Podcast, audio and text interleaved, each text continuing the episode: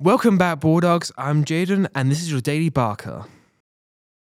We've got a packed house tonight for basketball.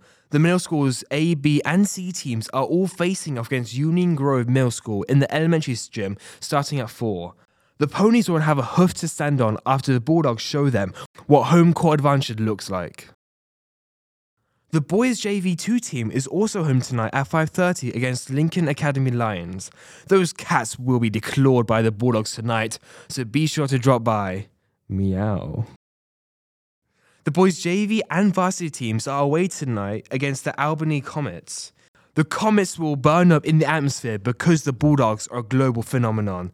Good luck, boys, and crush them.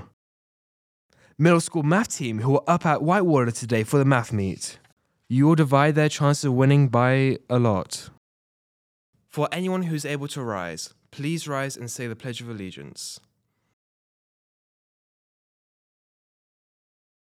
I pledge allegiance to the flag of the United States of America and to the republic for which it stands, one nation, under God, indivisible, with liberty and justice for all.